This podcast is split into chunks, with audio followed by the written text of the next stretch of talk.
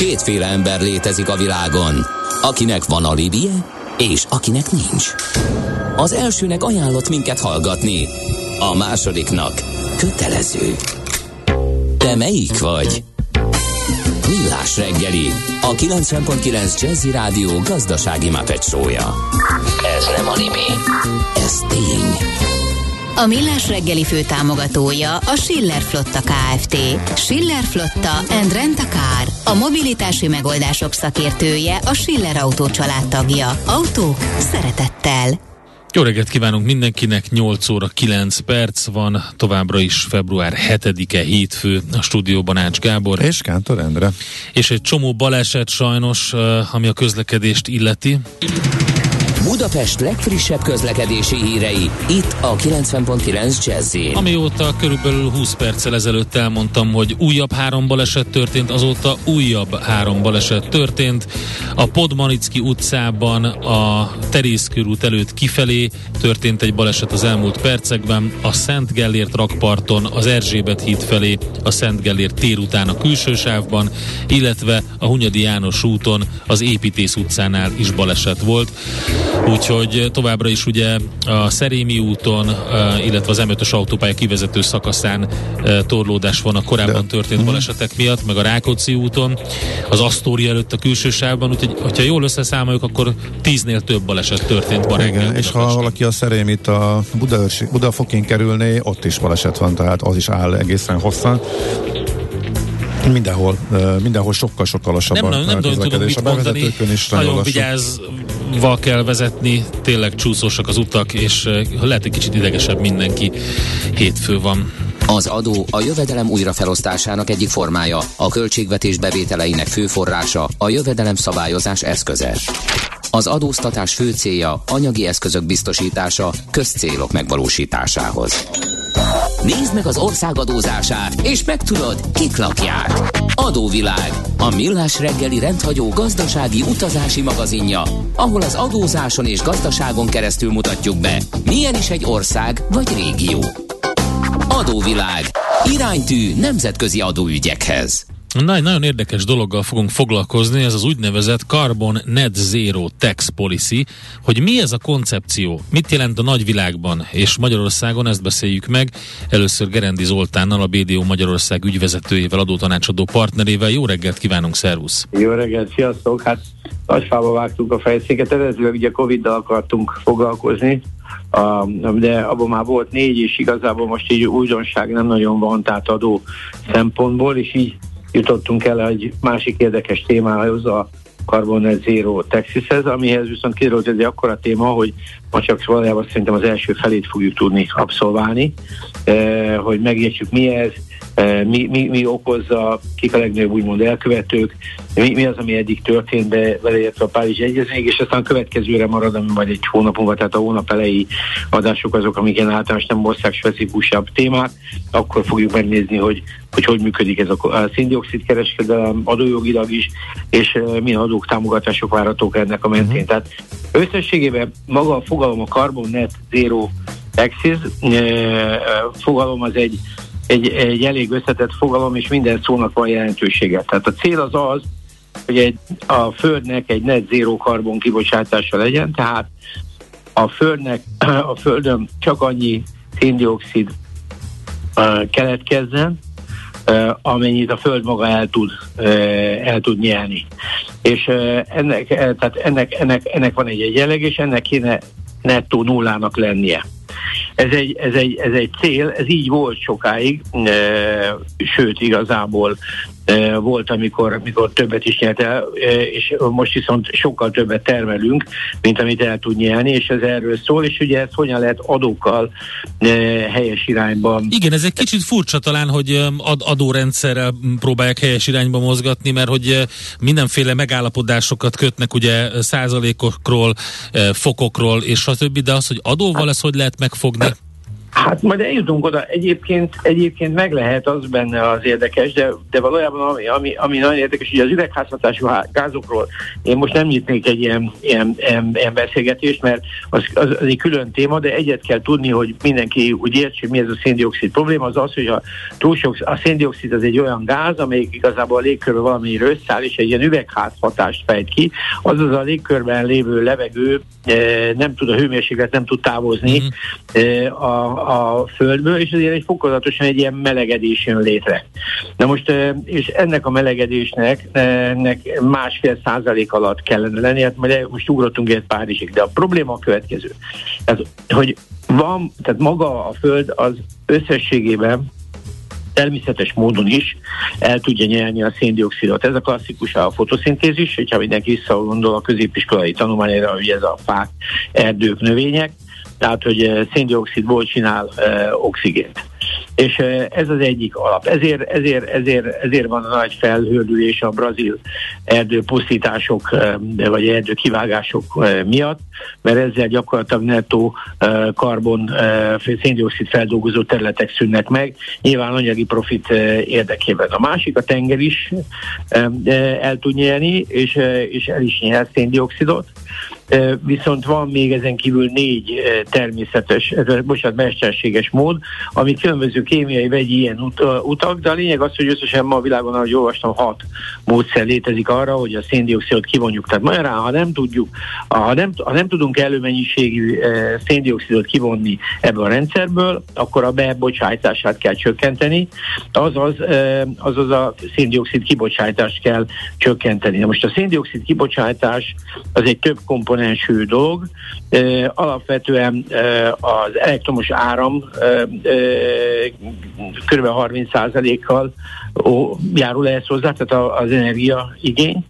A közlekedés az ön kb. 28%, az ipar 20%, a, az épületek azok olyan 10% és a mezőgazdaság is nagyjából 10%. Most nem néztem, remélem ki, hogy a 100%, de a lényeg annyi, hogy hogy ez a, ez a torta, ez körülbelül így oszlik fel. De a probléma az az, hogy amióta ezt a problémát ismerik, és mindjárt végigmegyünk, hogy mióta ismerik, azóta a föld népessége az gyakorlatilag egy milliárdról, jelen pillanatban most már majdnem 8 milliárdnál vagyunk, tehát meg 8-szorozódott. Most abból nem olyan nehéz kiszámolni, hogy a, a, az elektromosság és a közlekedésnek például, amíg összességében majdnem 60 százalék, annak milyen, milyen, milyen, milyen nagyságrendű növekedése van. Tehát, eh, és eh, nyolcszor annyi ember, nyilván nem, nem eh, biztos, hogy nyolcszor annyi energiát, de ha vele gondolunk, hogy minden árammal működik, és a gazdaság és az egész élet energia nélkül nem nagyon működik, akkor látjuk azt, hogy az elektromos áram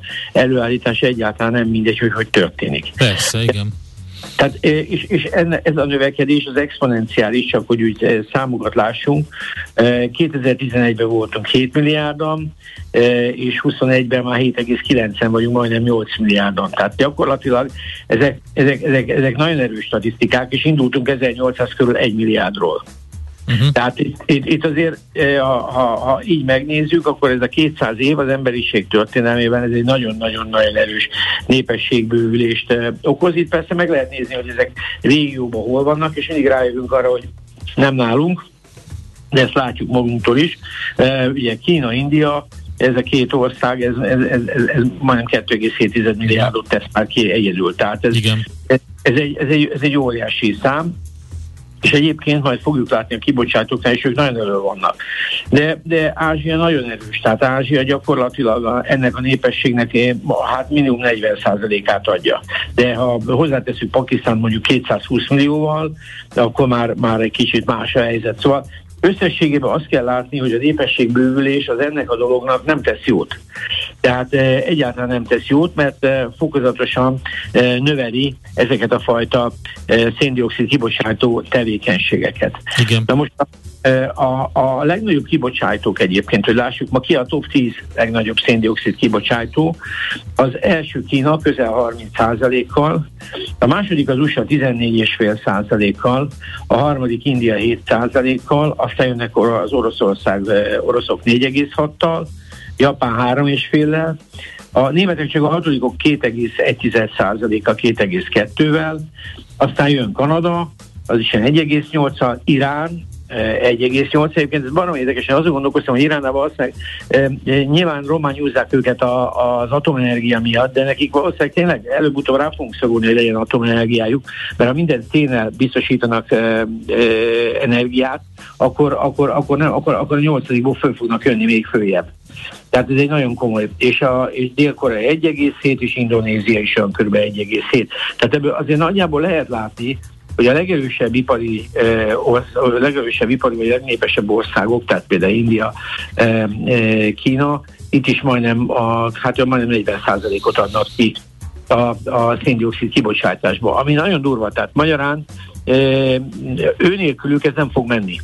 Tehát hát igen, csak hogy pont azon gondolkodtam, hogy bármiféle ilyen um, világszintű ilyen adó, um, vagy valami kivetett hát, valami, az nem szokott működni akkor, hogyha azt mondja valaki például India, hogy hát mi, hát mi nem fizetünk, hát dehogy is. Hát, e, e, nagyon jól látod, és hát majd végigmegyünk, és ezért tulajdonképpen ezért komplex ez a téma, és ezért nehéz így egy, egy lépésbe a végére érni, mert rengeteg regionális e, feltétele van, de szerintem kell, hogy legyen egy alapvető motorja, az, hogy az ország akarja, és képes is legyen rá, hogy ezt a célt megvalósítsa. Mert ha ez nem történik meg egyébként, akkor, akkor az történik, hogy szépen elkezd emelkedni a hőmérséklet, mint ahogy már most is emelkedik.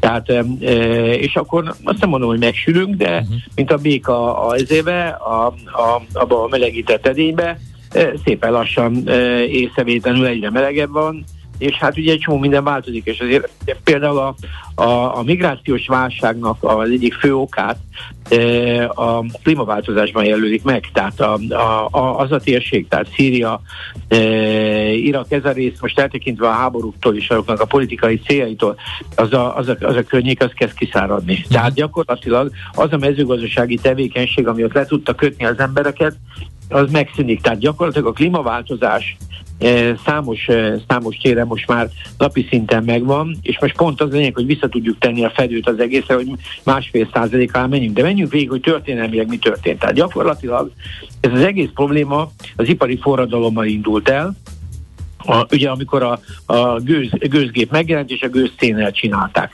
De már 1824-ben e, rájöttek arra, tehát, e, e, hogy, hogy ez az üvegházhatás az létrejöhet. Tehát azért majdnem 200 éve tudnak erről a problémáról, hogy ennek lehet egy ilyen hatása. Az nyilván akkor még egy elméleti kérdés volt, de, de gyakorlatilag e, felismerték, és, és, az, és, és a szénfelhasználáshoz hozzá tudták rendelni.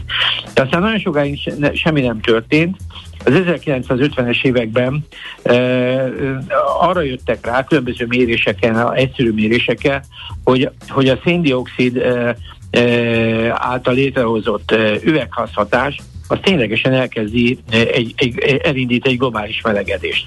Ez, ez, ez, ez akkor az 50-es években igazából egy ilyen elmélet volt, és elkezdtek jobban mérni. Majd 72-ben eh, eh, már egy, Stockholmi konferencián megjelenik ez a téma.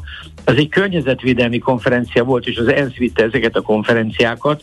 Eh, ott megjelent az a probléma, hogy, hogy az üvegházhatásoknál valamit csinálni kell, és akkor létre is hoztak egy ilyen Intergovernmental Panel on Climate Change, ez az IPCC, amelyik gyakorlatilag nagyon sok éven keresztül vitte, még mai napig is szerintem aktív, ezen belül ezt a, a a klímaváltozás problémáját, amely a klímaváltozás az egyenlő a széndiokszid kibocsátással. Uh-huh. Na most 97-ben jutottak oda Kiotóba, tehát azt tudni kell, hogy a, a, az ENSZ az évente rendez konferenciákat. Tehát gyakorlatilag a, a, a, a, a, hogy van, van egy ez a, ez a United Nations Framework Convention on, on Climate Change, és e, ennek, ennek van éves... Ez az ENSZ-nek a keretegyezménye, ugye a klímaváltozás keretegyezménye. Így van, így van, és ezt, és ezt az ENSZ elég szorgalmasan követi is, ahogy én látom, és hát ez gyakorlatilag, ez, ez, ennek megvan az időrendje 2024-ig Odesszáig bezárólag, tehát, tehát idén, idén Glasgow-ba lesz, 20, eh, bocsánat, Glasgow-ban volt 21, 22-ben Sármálságban lesz Egyiptomban, 23-ban az Egyesült Arab Emirátusokban, és így tovább. Tehát gyakorlatilag az ENSZ viszi ezt a zászlót, és próbál lépni, amelyik az első igazi nagy mérföldköve az a kiotói egyezmény volt 97-ben. És itt gyakorlatilag azt fogadták el a vezető országok, tehát mindenki szembesült a problémával, és látta azt, hogy hát ez gyakorlatilag nem lesz jó, és uh, valamilyen szinten ezt a hőmérséklet emelkedést, ezt, ezt, ezt meg kéne tudni e, akadályozni, e, de, és erre hozták létre ezt a kiotói e, jegyzőkönyvet, vagy egyezményt, amivel a vezető országok elfogadták, hogy 5%-os kibocsátás csökkentést fognak 2008 vagy 2012-ig elérni. Ezt az USA helyből e, nem fogadta el, Eh, valószínűleg nyilván eh, az USA-ban a fő cél mindig a gazdasági dominancia és a növekedés, és mint ahogy látjuk, ez azért iparágokat egy ilyenfajta szempontból, tehát a, a, ha eh, ez az energia, tehát az energia termelés és egy csomó mindent nagyon befolyásol. Tehát ha valaki korlátozást vállal be széndiokszidba, az normálisan iparági korlátozást jelentene, ha csak nem változik meg valamilyen szinten ennek az energiatermelésnek a szerkezet. És azért tegyük hozzá, hogy 97-ben Elon Musk még nem volt ebben a Tesla sztorival annyira porondom. Tehát mert ugye ő karbonsemleges, tehát azért azt nagyjából szögezhetjük. Most teltek az évek, ugye mindenki, ez a, ez a pánik szépen felépült, tehát azért így politikusok és a világpolitika is szépen ráfordul, de ezt majd Botond elmondja, és 2015-ben eljutottunk nagyjából a Párizsi egyezményig, amely, amely Párizsi egyezmény gyakorlatilag már egy elég átfogó egyezmény, és az egyik fő célja az, hogy a, a, a, a, a, a hőmérséklet növekedését a világban a másfél százalék alá tartsuk. Tehát, hogy az alatt tartani, amit, ami azért fontos, mert ez éves, éves adat, tehát gyakorlatilag lehet látni azt, hogy hogy 1980 óta folyamatosan emelkedik a Föld átlagos hőmérséklete. És így, ahogy beszéltünk mondjuk bizonyos övezetekben, ez, ez egy olyan mértékű elsivatagosodáshoz vezethet, hogy, hogy ott az élhetetlené válik. De ez, másfél, másfél Celsius fok, bocs, nem, nem százalék, igen, igen Bocsánat, sok százalék hangzott el, csak nehogy véletlenül összekeveredjünk. Igen, a, a másfél, másfél Celsius fok alatt kéne tartani, az az, az a küszöbérték, amit mondanak, hogy akkor megállíthatatlan lesz hogy a felmelegedés. Igen, na most ahhoz, hogy ez menjen, mondják, 2030-ig 50%-kal kéne uh-huh. a széndiokszid kibocsátást a széndiokszid kibocsátást csökkenteni. Most erre mondta az USA, belegondolok, amikor talán belépett, hogy köszi, ezt ez nem fog nem, menni. Igen, ezt nem fogjuk csinálni. Igen. Itt, itt ilyen, ilyenkor, ugye, és, és ez az egyezmény, ez egy nagyon komplex egyezmény, de mindenki elkezdett ezen dolgozni. És itt jönnek be nagyjából az adók. Tehát kétféle, kétféle, kétféle megközelítés létezik. Az egyik dolog az, hogy hogyan, hogyan tudnak költségvetésből valamilyen forrás biztosítani arra, hogy ez a változás ez létrejön, és az, a, az az iparszerkezet az bele tudjon ebbe a rendbe simulni. A másik része pedig, hogy hogyan lehet, aki ezt spontán nem csinálja, hogyan lehet különböző adókkal ezt a dolgot vagy terhelni, tehát úgy terhelni, hogy drága legyen, és mondjuk a foszilis üzemanyagoknál ilyen például a jövedéki adónak mondjuk egy esetleges túlevelése, de, de, de, de ilyen például mondjuk adóintézkedés a, a az elektromos autóknak a, például a regisztrációs adómentesítése, az, hogy hogyan könnyítik, vagy támogatásra, ne Isten. Tehát az adórendszer ilyen szempontból így, így tud belelépni. Egy biztos, hogy a költségvetésnek valamilyen módon erre reagálnia kell. És ugye most megint visszajutunk arra, hogy ki, kik itt a fő, fő elkövetők, úgymond, és akkor rájövünk arra, hogy ez egy nagyon komplex téma, mert ugye, ha Kína nem csinál semmit, India nem csinál semmit, vagy nem teszi meg ezt a, ezt a csökkenést mondjuk 2030-ig 50 kal amit én nem tudom, hogy hogy sem 50% nem tudja az ő kibocsátást úgy csökkenteni, akkor viszont nem fogjuk a célt elérni. Akkor, akkor kimondhatjuk azt, hogy, hogy szépen lassan e, melegszünk, és akkor majd valami lesz, és akkor megyünk följebb, mint a béka, hogy akkor mondjuk egyre melegebb lesz, és akkor majd valahogy... Az, hagyja, az hagyján, hogy, hogy melegszünk, de mondjuk az a kontinens, amelyik ebbe keményen beleáll, az időglenesen versenyhátrányba hozza magát, hogyha a másik hát, nem lép. Így van. Hát, és Európa végül is, ha úgy nagyjából ezt csinálja, most, mostanság, és ebből elég sok konfliktus származik. Hát igen, és ha belegondolok, nekünk Európában egy top 10-es játékosunk van, aki összesen 2,1%-ot bocsát ki németek. Most nem néztem végig a sort, hát nem néztem meg, hogy az EU összességében hol állna, de lehet, hogy nem lenne 10% se. tehát, vagy 12, tehát gyakorlatilag az USA alatt lenne valószínűleg. És ez itt a nagy probléma, és erre, erre próbál ráépülni egyébként a, a G20-nak is, meg az OECD-nek is egy ilyen tax policy intézkedés csomagja, vagy javaslat, mert ugye az OECD az próbál ajánlani, de körülbelül ez a probléma lényeges. Én eddig próbáltam elvinni ezt a témát, és akkor ebből látjuk a hogy ez egy baromi komplex téma, tehát itt nem az lesz, hogy ennyi százalék adó, és megemelem, és akkor majd visszaesik. Hát pedig ez lett vagy... volna az elképzelés, nem?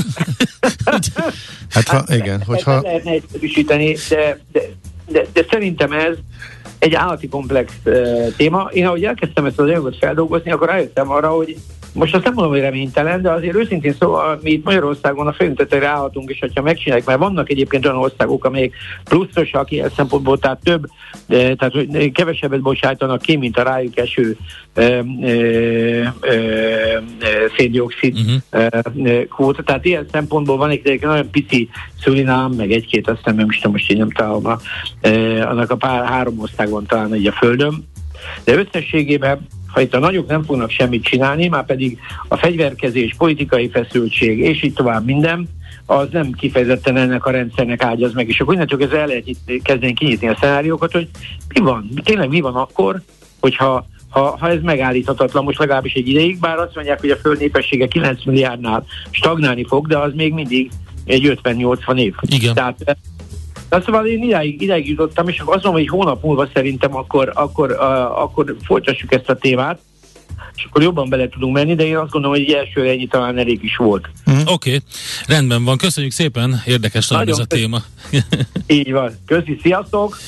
Gerendi Zoltánnal beszélgettünk a BDO Magyarország eh, ügyvezetőjével, adótanácsadó partnerével, a Carbon Net Zero adó eh, politikáról, illetve arról, hogy eh, megágyaztunk ennek a témának, hogy egyáltalán milyen elképzelések vannak, hogy kire lehetne ezt kivetni, kifizetné be.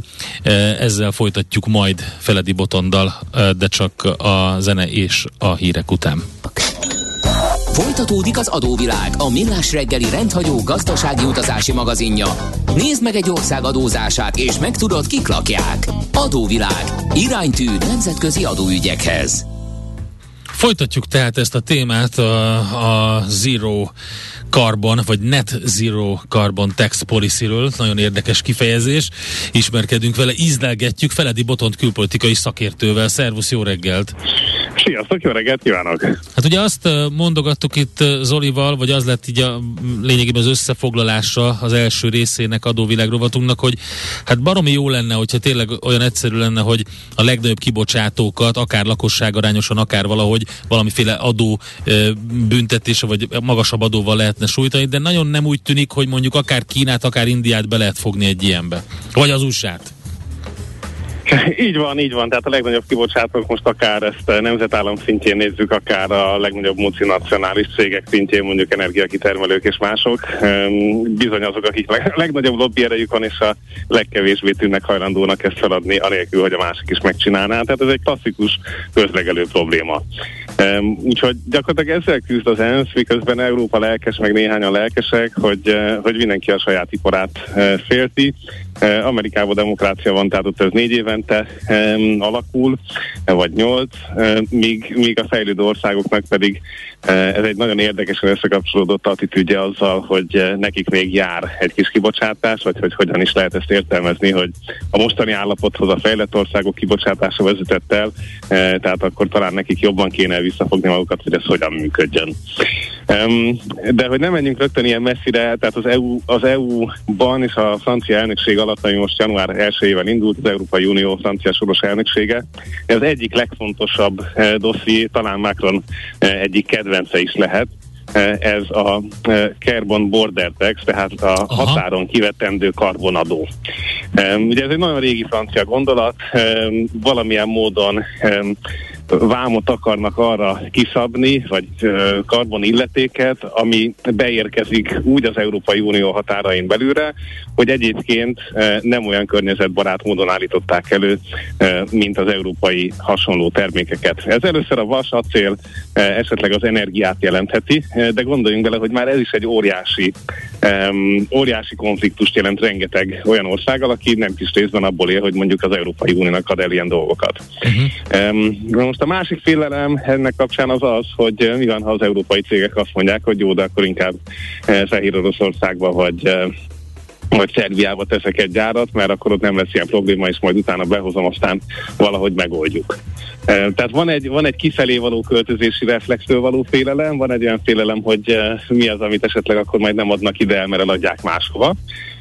És amikor a britek, ami egy nagyon érdekes dolog, a britek elkezdték itt kacsingatni az EU-nak a tervezetét, és alapvetően úgy tűnik, hogy van recepció, ha másért nem azért, mert a fiatal brit szavazók szeretnék. Aha. De ők is azt mondták, hogy ez akkor megy, hogyha legalább a világ fejlett része egyszerre mondja ezt ki, mert egyébként az lesz, hogy a kínaiak azok akkor majd nem az Uniónak adják el a szennyező dolgokat, hanem eladják az USA-nak, vagy Nagy-Britanniának, vagy Japánnak. Tehát, hogy ezt nem lehet úgy csinálni, hogy az EU ezt kitalálja, és aztán majd megy tovább egyedül. Most ez a gondolat egyébként uh, minden ilyen közlegelős, karbonos, klímás történetben nagyjából igaz, és végeredményben nem lenne ez rossz a belső piaci szereplőknek, nyilván az amúgy protekcionista barát francia gondolkodás nem véletlen uh, kedvelte meg ezt a dossziét. Um, ami nagyobb probléma az az, hogy, uh, hogy ez egyrészt még egy észak-dél um, sebbe is tovább szórja a sót. Uh-huh. Tehát az, az teljesen világos, hogy a, a kisebb fejlődő országok, tehát most nem India, Kína, hanem, uh, hanem, hanem az Afrikáról beszélünk, vagy Latin Amerikáról, számukra azért ez egy, ez egy nagyon komoly érvágás lehet, uh, és különböző ellenkéréseik vannak, hogy technológiát adjon át akkor a, a nyugat, hogy tudjanak karbonsemlegesebb módon dolgozni, vagy valamilyen más vámokat csökkentsenek akkor, hogy végeredményben ne jöjjenek ki rosszabbul. Persze hívhatjuk ezt karbonnak, ha Brüsszelnek ez jól esik, de, de ne végeredményben a számla ne legyen magasabb. Tehát a legkülönbözőbb kérdések. Hát de nem lehet vissza. jó ez így akkor a kecske is, meg a káposzta is, hogy így? Igen. Igen, szóval ez itt, ez itt nem látszik, és az az igazság, hogy ennek az egésznek, tehát veletek és itt a hallgatókkal már sokszor beszéltünk arról, hogy, hogy az én hipotézisem az, hogy a társadalmi jóló ugye itt most sebesebben nyílik, mint az elmúlt, mint a 20. század közepéig. És, és ugye ez az egész klímaügy is azt mutatja, hogy, hogy nagyon durván tágítja a különbségeket a, a kiszolgáltatott szegényebb rétegek, és a, és a gazdagok között. Ez ugye az Unióban nem aránytalan ez a kettő csoport, e, de a világ nagyobb részén igen. E, és ilyen szempontból ugye az, akinek tényleg a liter vízért kell fizetnie 10 centet, de nem engedheti meg magának, velük, velük extrán fogunk kiszúrni, de szépen lassan ezt lehet érzékelni itt is, hogy ki az, akinek telik majd elektromos autóra, mert egyébként mondjuk nyugat-európai városokban már nem hajthat be. Szóval ez egy, ez egy nagyon izgalmas társadalmi kérdésé válik, egyben veszélyes és robbanékonyá is, hogy, hogy az összes karbonintézkedésünket e, és klímaintézkedésünket hogyan lehet társadalmilag igazságos módon megvalósítani, hogy a végeredmény ne az legyen, hogy majd hát a de, három Tesla gyára felgyújtják. De figyelj, sehogy, nem, nem lehet, elárulom, mert, sehogy. Ha, ha abból indulsz ki, hogy ugye minden évben a képviselők szavaznak a saját bérezésükről, jutatásokról, érdekes módon túlnyomó többsége mindig megszavazzák, meg az emelést, úgyhogy hát na, Innen kezdve ugye nehéz azt mondani, hogy nem a, tehát ugye érkeznek nyilván azok a vádak, hogy az is csak a, a posztkolonialista neoimperializmus egyik eszköze. Igen, um, de, a, persze nyilván az egyik oldalról lehet ezt mondani.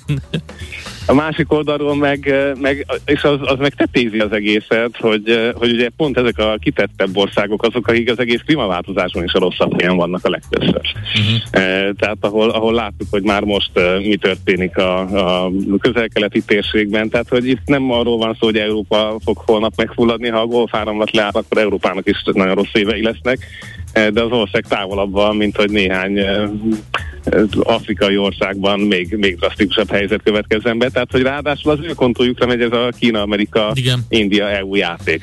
Na most Igen.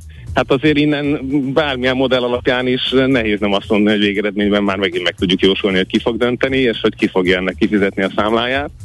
Um, és azt gondolom, hogy, uh, hogy a legvalószínűbb forgatókönyv mindig az az, hogy csak a minimális lesz uh, megtéve azért, hogy uh, hogy kooperáljanak, és hogy az ott fórújár társadalmi osztályok azok helyben maradjanak. Stimmel. Tehát ez egy, hát nem Mad Max, de azért Medtex.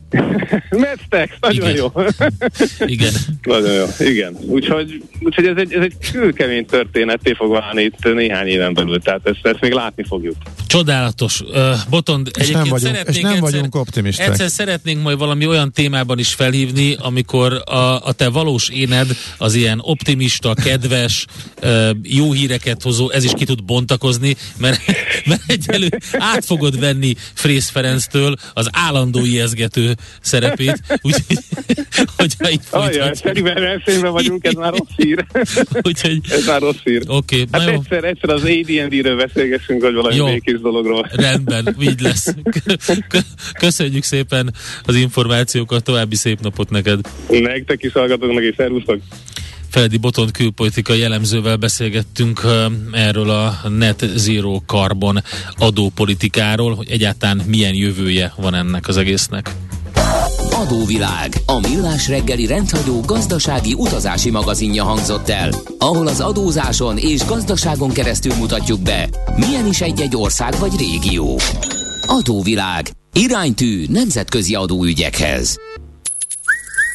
Aranyköpés a millás reggeliben. Mindenre van egy idézetünk. Ez megspórolja az eredeti gondolatokat. De nem mind arany, ami fényli. Lehet kedvező körülmények közt gyémánt is. Hát Axel Rose tegnap 60 éves lett. Ezt se gondoltuk. volna. Megdöbbentő információ. Jobban néz ki, mint egy 60 éves? Vagy nem? Na jó, ezt majd megkérdezzük a kedves hallgatóktól, mit gondolnak. Minden esetre azt mondta, mindenhonnan elkések. Mindig is azt akartam, hogy a végrendeletembe foglalják bele, hogyha meghalok a koporsó késen másfél órát, és aranyjal legyen az oldalára írva, hogy bocs a késésért. Hát, igen, Elég sok igen. rajongó Főleg a koncert. tud a koncertkezdések. Igen. Igen, és csak többször elmondta, hogy ezzel nem tud mit kezdeni, egész egyszerűen képtelen változtatni, neki hangulatba Bocs. kell kerülnie, de, de, de, de. Úgy, hát ezt így fogalmaztam. 60 elő. éves tehát Axel Bocs a késésért Rose. Aranyköpés hangzott el a millás reggeliben. Ne feledd, tanulni ezüst, megjegyezni arany.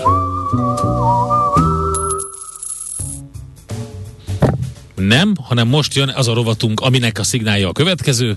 Van egy mágikus hang a parketten, amire minden színes öltönyös bróker feszülten figyel. Ha megszólal a csengő, jöhet a roham. Báj vagy szel, vétel vagy eladás. Persze minden attól függ, mi történik a csengő előtt. Before the bell. A millás reggeli amerikai piaci rovata, hogy tudjuk, melyik gombra nyomjunk, még mielőtt a Wall Street kinyit. Részvényosztály, vigyáz, becsengettek. Hát erősetünk volt, múlt héten brutális változások voltak, árfolyam változások több gyors jelentés után is. Kíváncsian várjuk, hogy akkor mi vár ránk ezen a héten.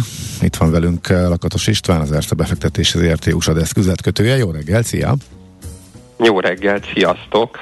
Hát igen, valóban óriási volatilitást tapasztalhattunk az előző héten is. Legjobban ezt talán szerintem a Snap részvény mutatja meg. Igen. Aki csütörtökön 24%-ot esett, majd pedig a következő napon pénteken 59%-ot tudott emelkedni. Tehát ezt azért szerintem mindenki érzi, hogy nem teljesen normális, és jól mutatja azt, hogy a piac az a negatív híreket nagyon túl tudja reagálni, és ugyanígy a pozitívakat is, tehát mindkét irányba ö, nagyon nagy mozgások tudnak történni.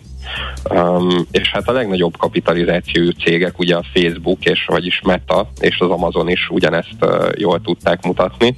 Az Amazon egy nagyon jó jelentés után ugye több mint 10%-ot emelkedett egyetlen egy nap alatt. A Meta az pedig hát egy történelmi esést ért el, 26%-ot esett jelentés után, ezzel több mint 250 milliárd dollárt veszített a, a piaci kapitalizációjából, amennyit még soha egyetlen amerikai vállalat sem uh, tudott veszíteni egyetlen egy nap alatt és ez nem is egy teljesen katasztrofális jelentésnek volt köszönhető. Igazából profitban egy kicsit alul maradtak a várakozástól, illetve ez volt az első olyan jelentés, hogy a, a napi aktív felhasználóinak a száma az esett, bár ez is nagyon kis mértékben, ugyanis az 1,93 milliárd aktív felhasználó az fél millióval csökkent.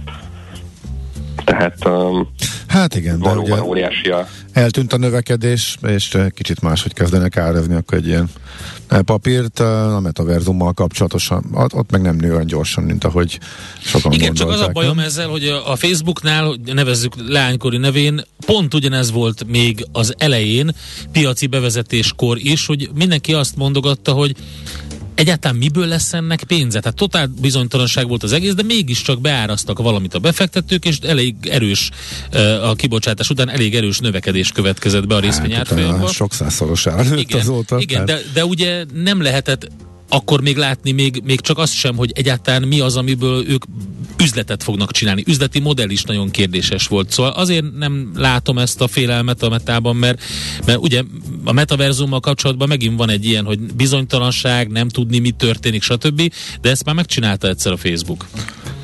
Igen, hát nagyon én sem gondolom túl negatívnak a Facebooknak a helyzetét. Ugye, hogyha értéket keresünk most a FANG részvények közül, tehát ugye a Facebook, Apple, Amazon, Netflix, Google, akiket így egy kalap alá szoktak uh-huh. sorolni, akkor hát most egyértelműen a, Facebooknak van a legalacsonyabb pépereje 17-tel, és um, egyébként a bevétel növekedése az uh, több mint 20% volt itt a Q4-ben is, uh-huh. ezzel szemben egy Amazonnak mondjuk csak 9%, tehát um, azért teljesen nem állt meg a növekedés, bevételben továbbra is nagyon szépek a számok, és azért brutális profit termelő képessége is van a vállalatnak.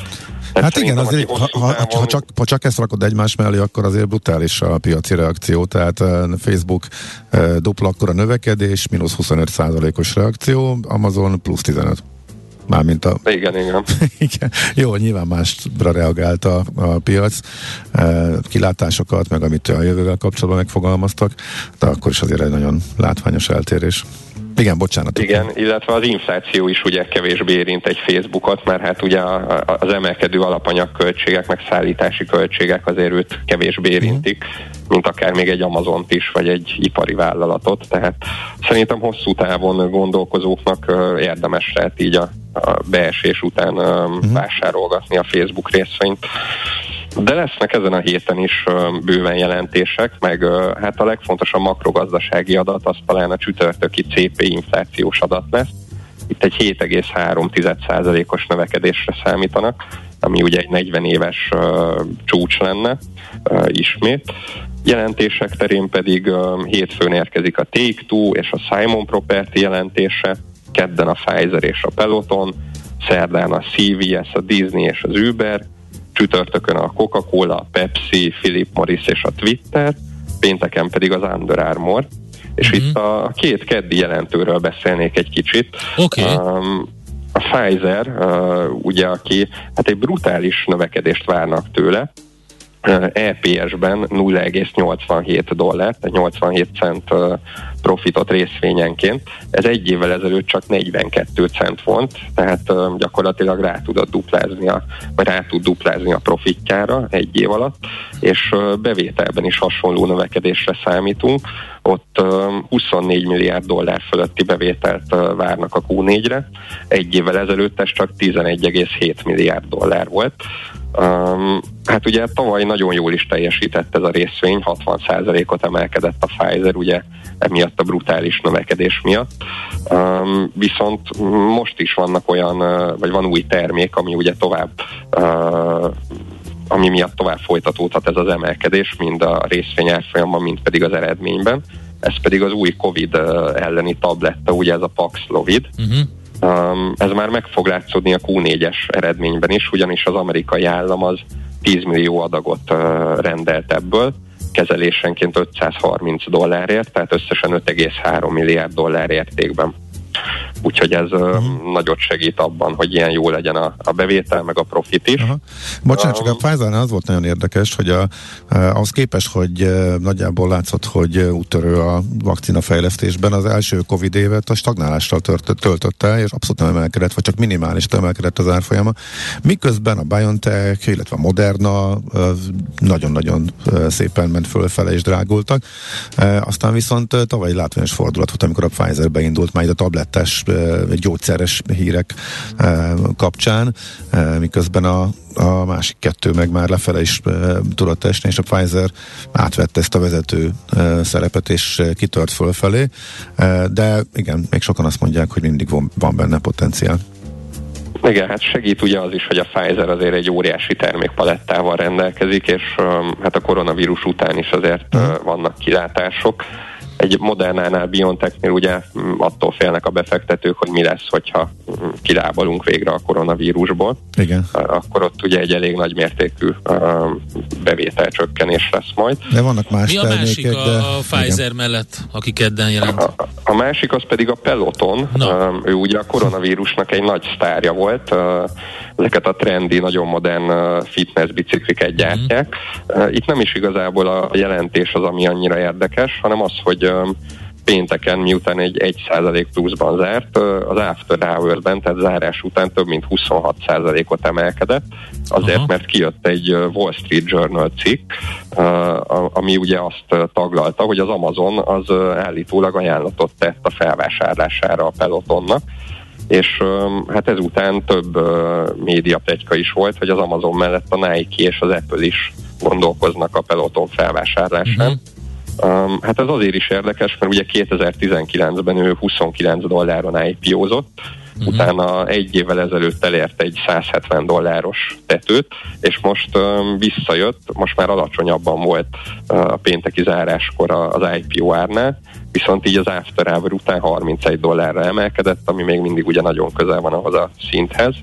Um, hát annak volt köszönhető ugye ez az óriási esés, hogy uh, annyira visszaesett a kereslet, hogy rövid időre le is kellett állítani a, a gyártását a peloton bicikliknek, és hát ezt ugye nem értékelte túl jól, vagy nem értékelték túl jól a befektetők, viszont érték lehet ugye egy Amazon vagy egy Nike számára, ugyanis több mint 3 millió felhasználója van a pelotonnak, és ezek azért többnyire vagyonosabb felhasználók, ugyanis egy ilyen bicikli az sok ezer dollárba kerül. Igen. Tehát ez lehet az érték mögötte. Oké, okay, figyelünk ezekre, köszönjük szépen, izgalmas kis csokrot szedtél össze.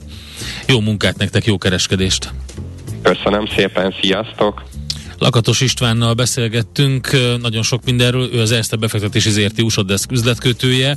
Ugye itt voltak ezek az elképesztő volatilis mozgások a Snap, Amazon, Meta árfolyamban, kedden pedig jön Peloton és Pfizer gyors jelentés, érdekes felvásárlási infók, úgyhogy ezekre kell figyelni a héten.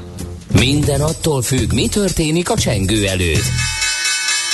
Before the Bell. A millás reggeli amerikai piaci rovata hangzott el és hamarosan jövünk Mihálovics gazda rovatunkkal, bár a gazda nincs, de mi azt fogjuk megkérdezni, hogy hol és mennyiért vesz zöldséget meg gyümölcsöt a magyar, mert hogy eh, havonta átlagosan állítólag 3-4 ezer forintot költ zöldségekre és gyümölcsökre a magyarok 40 a de ugyanennyien vannak, akiknél már több mint 5000 forintra rúg a számla. Én szerintem sokan a hallgatók közül inkább a másodikba e, tartoznak. Gondolj bele, veszel egy pár körtét, egy pár almát, egy banánt, és már bőven ott vagy. Hát egy paradicsom csomag is, egy ja. ezres már lassan. Nagyon kemény. Egy fél kiló. Uh-huh. Úgyhogy a Délkertész elnökével, Nagy Péter Sándorral beszélgettünk erről, hogy ki és hol és mennyit fizet zöldségért és gyümölcsért. Ugye ebben a, ezen a szinten az infláció, a, a KSH inflációs általán sokkal magasabb. Nagyon nagy mértékben drágultak gyümölcsök és a zöldségek ára. Műsorunkban termék megjelenítést hallhattak. Nézz is! Ne csak hallgass! millásreggeli.hu